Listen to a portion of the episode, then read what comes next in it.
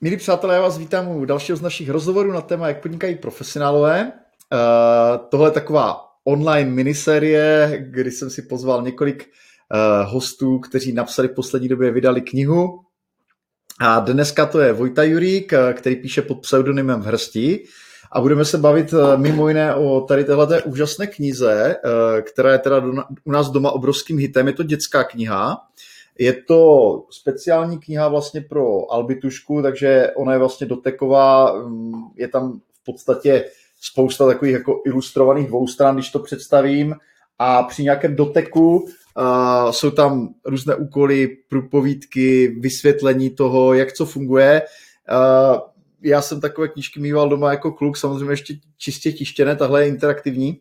Uh, ale to, proč jsem Vojtu pozval k tomu rozhovoru mimo jiné, protože náš syn byl z té knihy totálně nadšený, prostě strávil s ní jako spoustu času.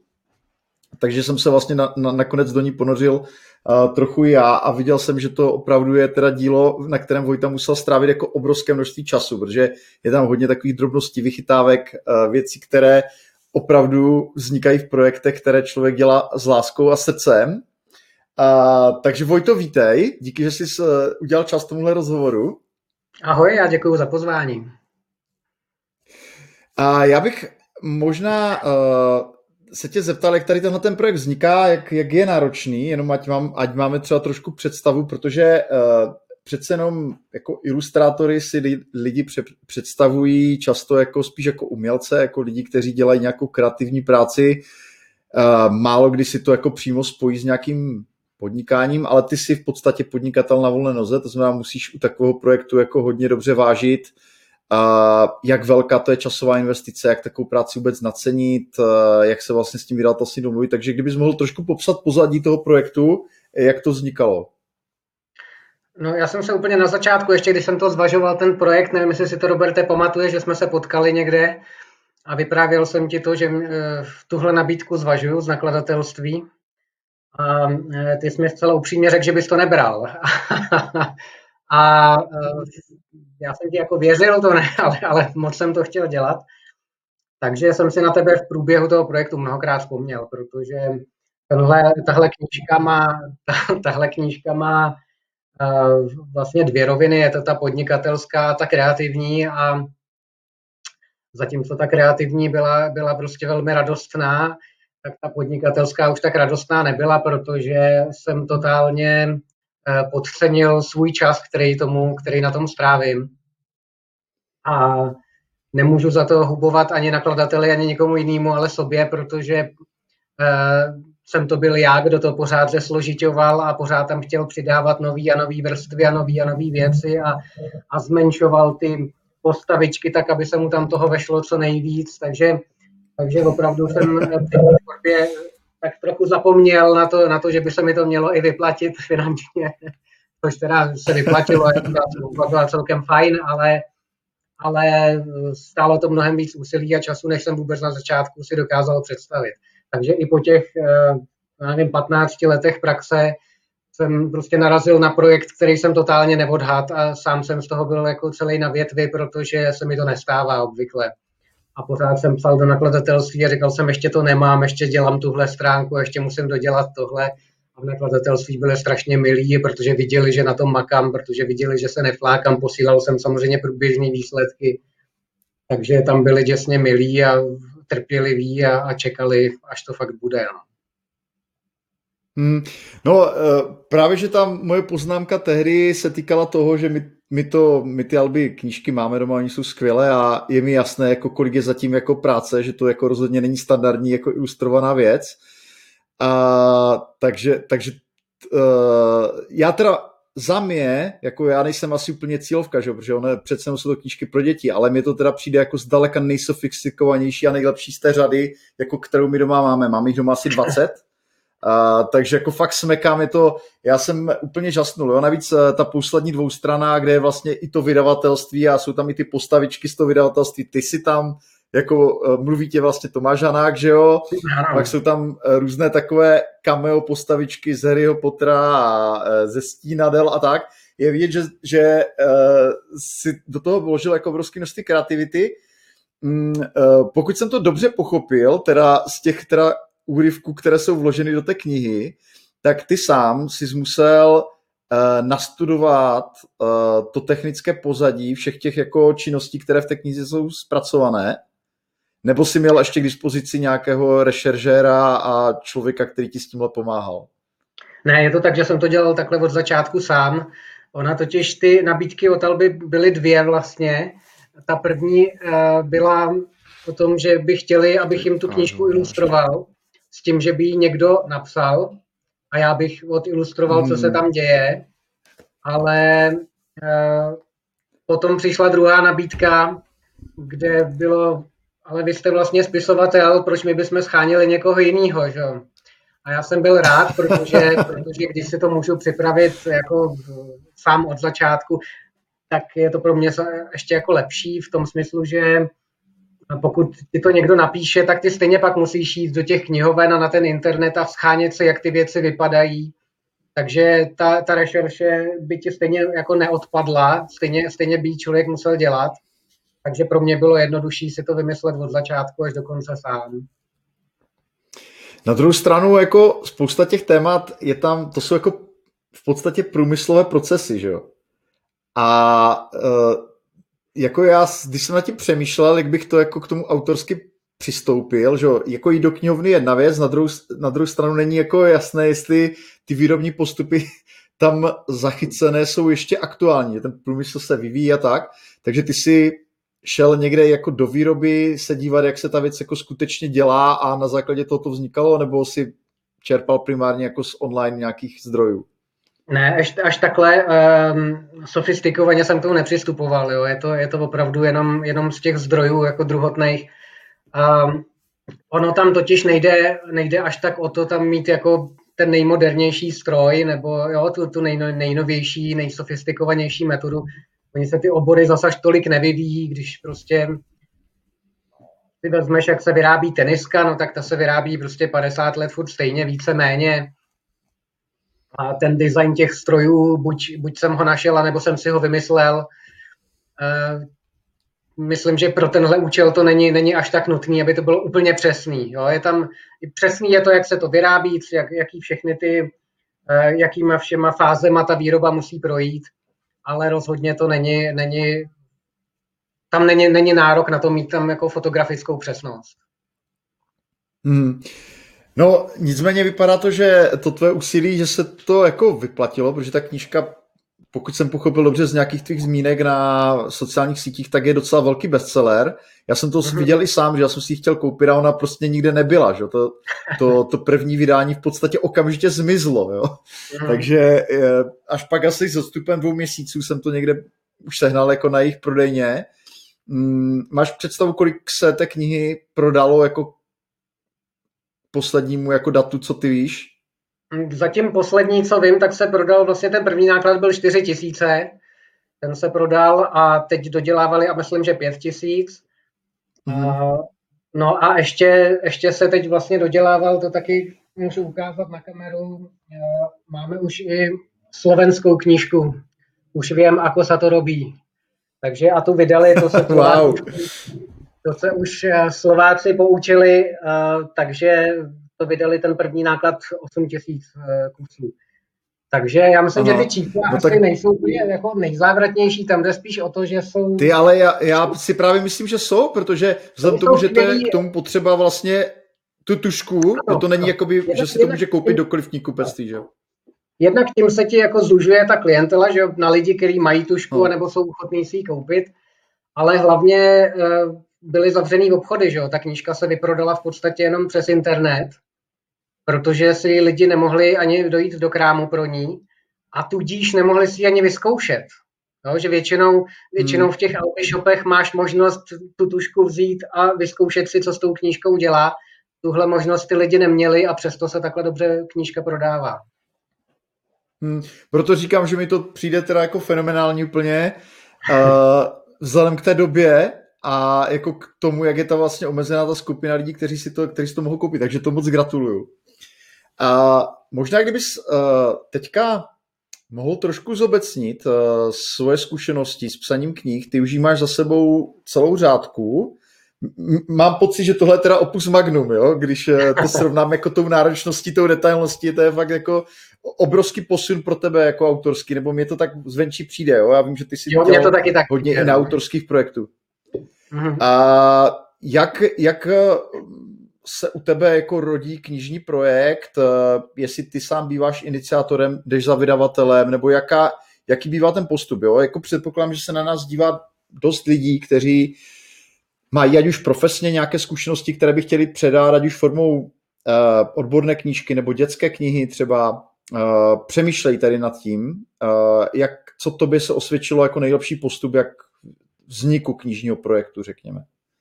Jo, tak pokud jde o knižní projekt, který teda nevzniká takhle jako Albi knížka, která byla vlastně na zakázku, na jejich, jako na jejich popud, že chtějí mít takovouhle knížku a našli si mě, abych jim ji vymyslel a nakreslil.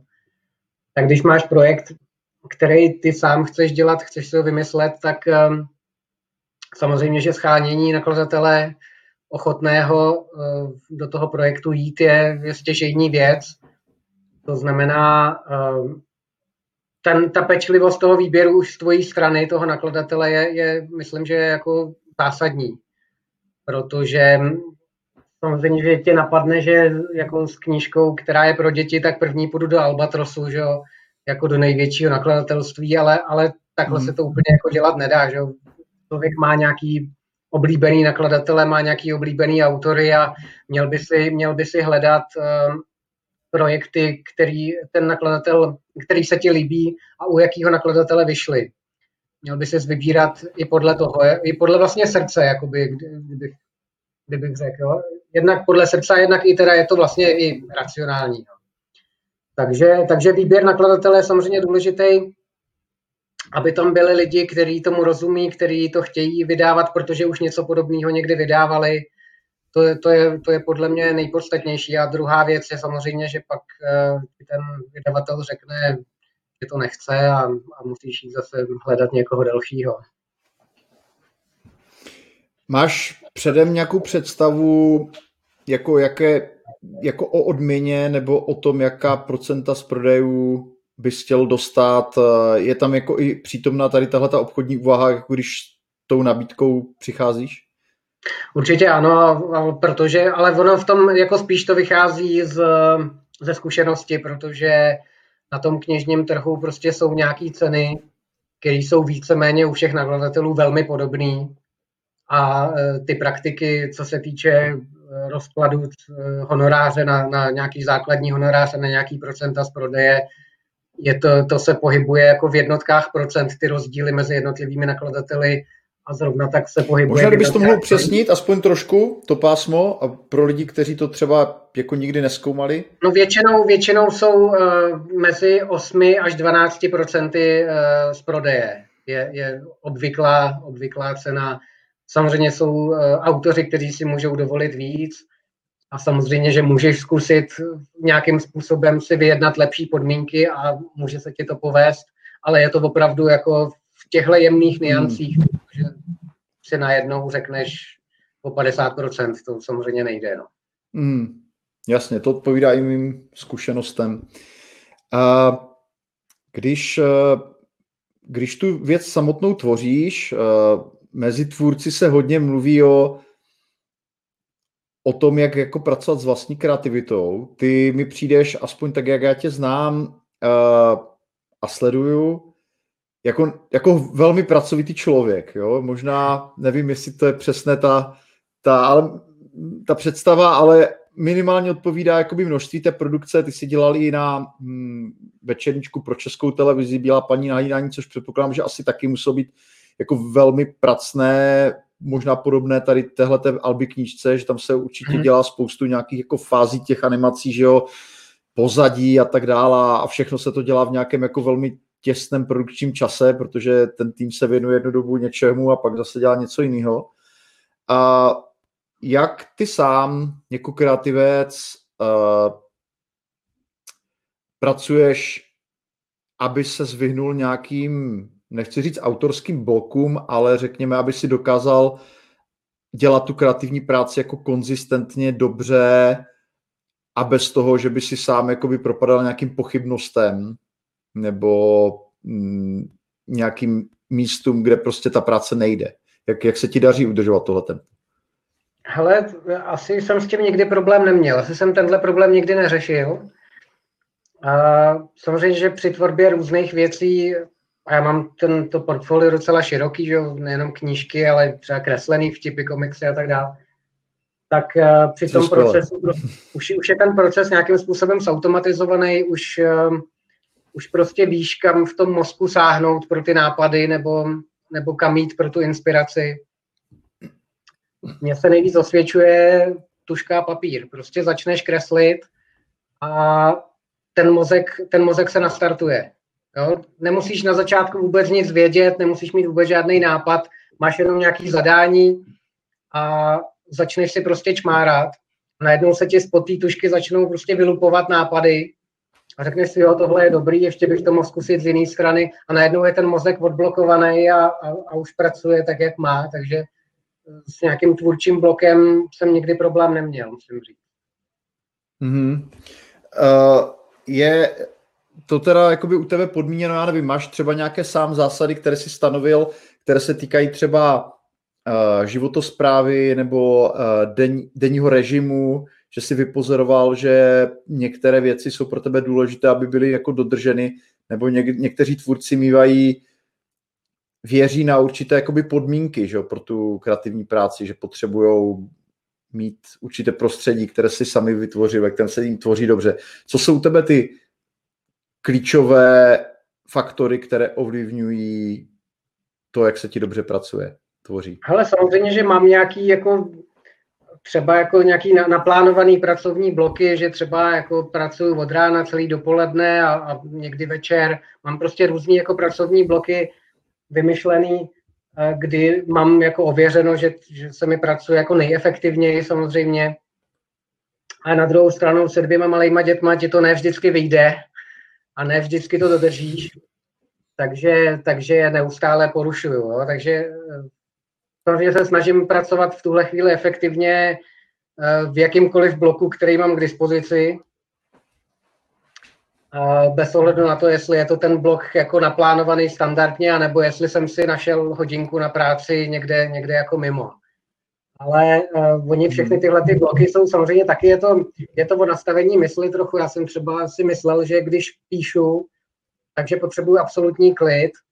A někdy před třema rokama jsem byl na stipendiu v Bratislavě tři měsíce, a kde jsem psal knížku a kde jsem se naučil psát v kavárně. Dotečka jsem si to neuměl, nebo do té doby jsem si to neuměl představit, že tam budou chodit lidi a hosti a povídat si vedle u stolu a já se budu soustředit na práci. No ale zjistil jsem, že to jde. Já mám naopak pocit, že bez kavárny bych nenapsal vůbec nic, jo? když se na to podívám jako s optikou svých zkušeností, takže to je, to je dobré slyšet. Uh, k další, další věc eh, se týká i jako technologií. Ty říkáš tuška papír. Na druhou stranu věci, co jsme občas dělali nějaké drobnosti, tak eh, byly od tebe vždycky výstupy jako už v digitalizované podobě, takže jak moc, jak daleko ty si jako s mírou adopce jako digitálních technologií v té své práci mm, pracuješ s tabletem, pracuješ s Macem, nebo jaký, jaký je tvůj jako ideální vysněný hardware na práci? Uh, pro mě není software až tak důležitý. Samozřejmě používám software, potřebuju ho, bez něj bych jako ne, nemohl samozřejmě pracovat v dnešní době, kdy se veškeré práce posílají elektronicky přes e-maily a přes úschovny a tak dále. Ale, ale není to pro mě tak důležitý jako pro spoustu jiných kolegů, kteří se vyžívají v nových technologiích, kteří zkoumají nové programy a, a, a nové braše a nové všelijaké struktury a podobně všichni, kdo znají moji tvorbu, tak ví, že s tím nepracuju, takže já si v podstatě vystačím opravdu s velmi, s velmi základními věcmi. Takže, takže jo, jako samozřejmě potřebuju, aby to pracovalo rychle, potřebuju, aby to pracovalo spolehlivě, ale nepotřebuju to zase tak často obnovovat a tolik to zkoumat a zkoušet a experimentovat. Mm-hmm.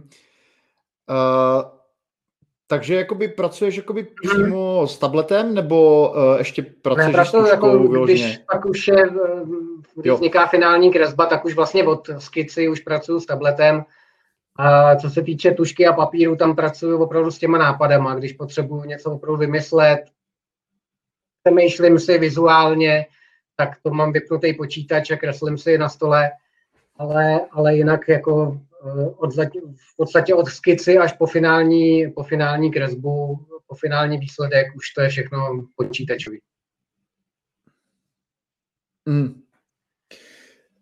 Ještě by mě v, v souvislosti s tím zajímalo, uh, jak takhle čistě jako laicky sleduju své oblíbené ilustrátory, včetně tebe, uh, tak já mám pocit, že v tom vašem oboru je strašně důležitý ten styl, jo, který si ten ilustrátor jako vytvoří a je to pak ten nějaký jeho jako signature styl, ať už je to Scott Adams, ať už je to ty, ať už je to Tom Gold, nebo ať už je to Oatmeal. Prostě mám pocit, že pro ten váš úspěch je jako enormně důležitý to, že máte jakoby nějaký mm, jasně rozeznatelný rukopis, jako co by ilustrátoři, jo? že to je trošku jiný než jako v obecnějším, v obecní pojatém umění, kde uh, ti umělci mám pocit, že mají mnohem větší tendenci se nějak jako znovu vynalézat a jakoby pouštět se do úplných úplně nových jako stylů a, a směrů, že mi přijde, že v té ilustraci a, a přemýšlím vlastně nad tím, proč tomu tak je,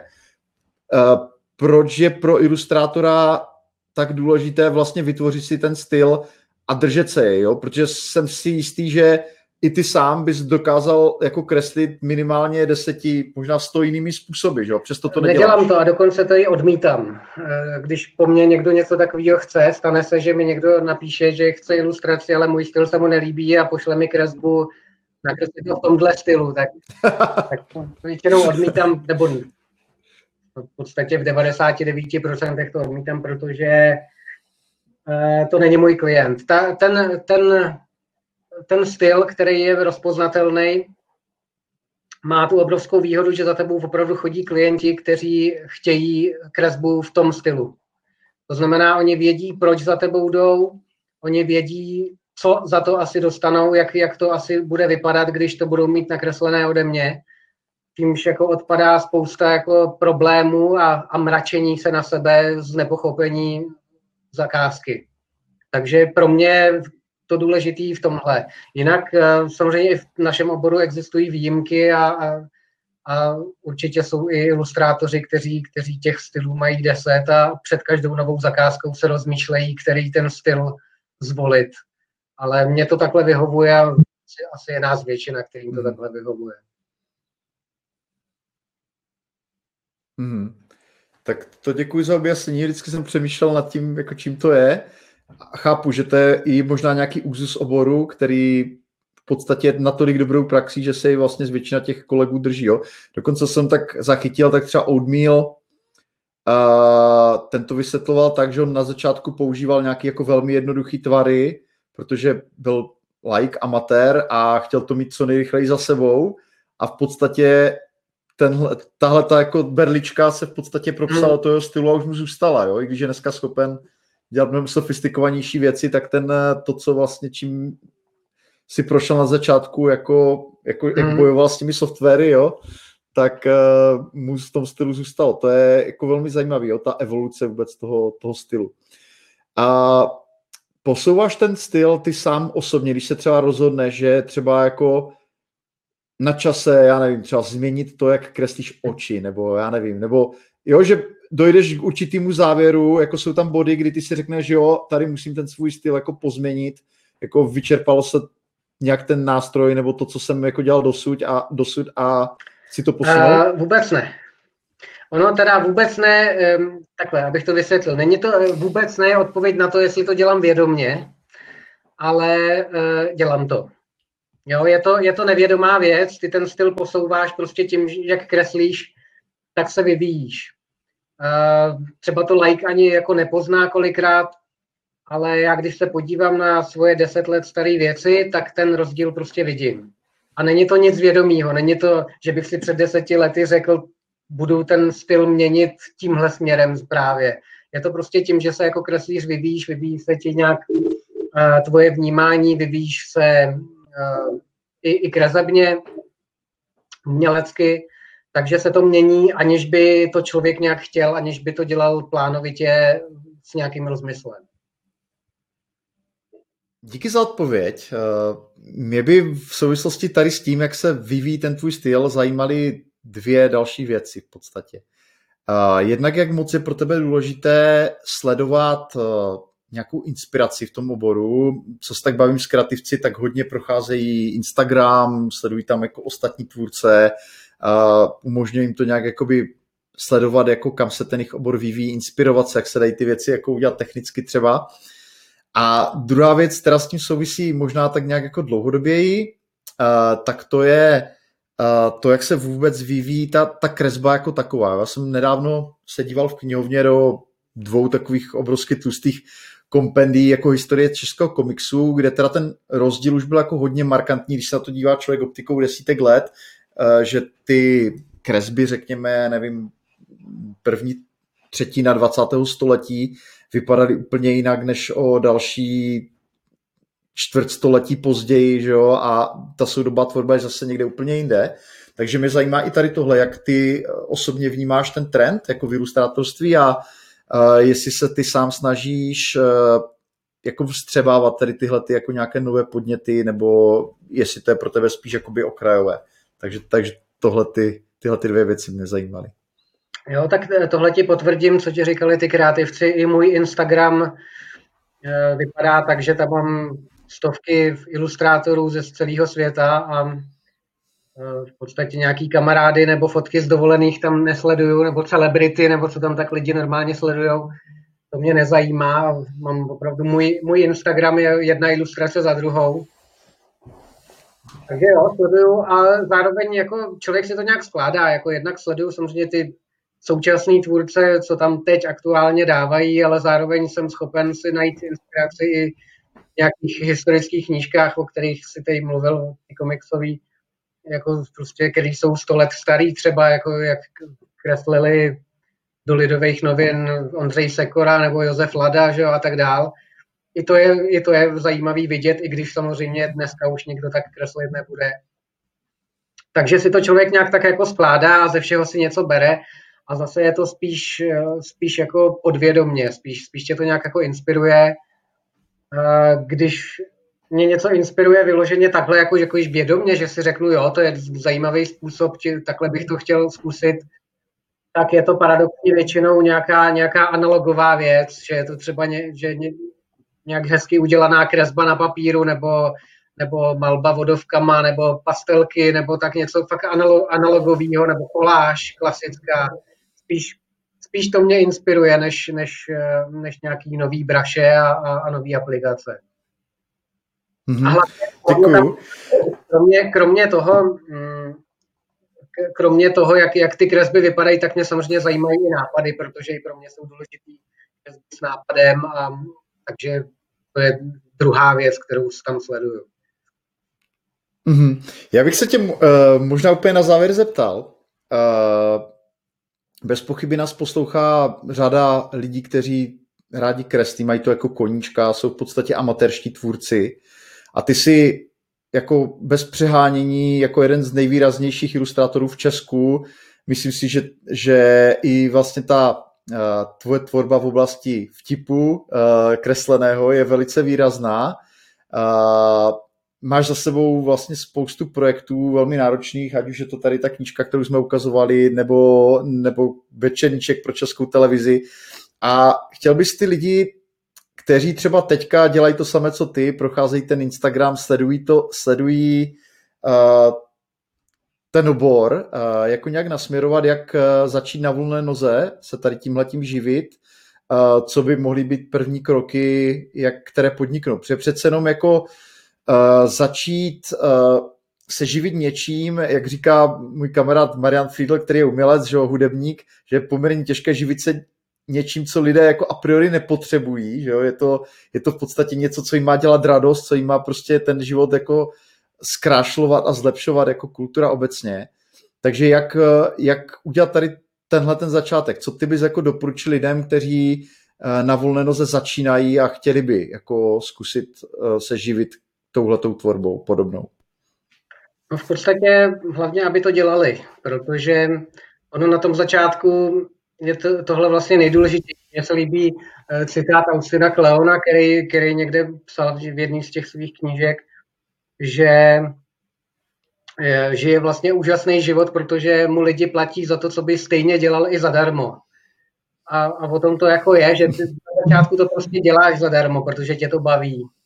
A samozřejmě je dobrý hledat cesty, jak to dělat za peníze, jak si tím vydělat prvních pár korun, komu nabídnout svoji práci, jak dát vědět o sobě, aby si mě našli ostatní. Ale vlastně je tam prvotní tohle, musí, musí tě to bavit dělat i zadarmo. Nesmíš se tím jako mm-hmm. nějak nechat odradit. Jak, jakmile to děláš jenom pro peníze, tak je to vlastně nesmysl. vlastně to můžeš jí dělat něco jiného radši. Pochopitelně.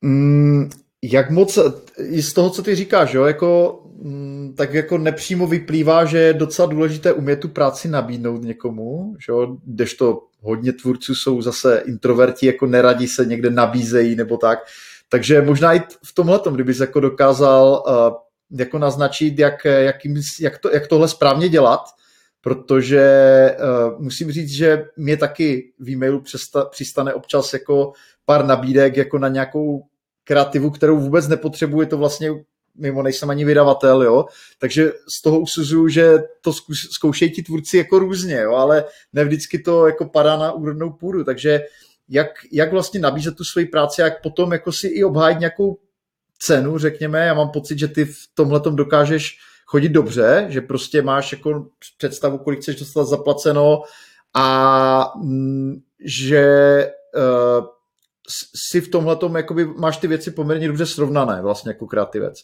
Takže, takže možná tohle, kdybys mohl ještě upřesnit, prosím. Hele, tohle, tohle je těžký, jo. Jako samozřejmě chodit Dřív se to dělalo tak, že chodili ilustrátoři s deskama v ruce po Praze a navštěvovali redakce a tamní výtvarné redaktory, že jo. Ale to už se dneska to nedělá, takže to je vlastně výhoda pro ty introverty. To je, to je vlastně fajn, že můžeš napsat mail, to je pro introverty ideální. Ale jinak je to samozřejmě těžký.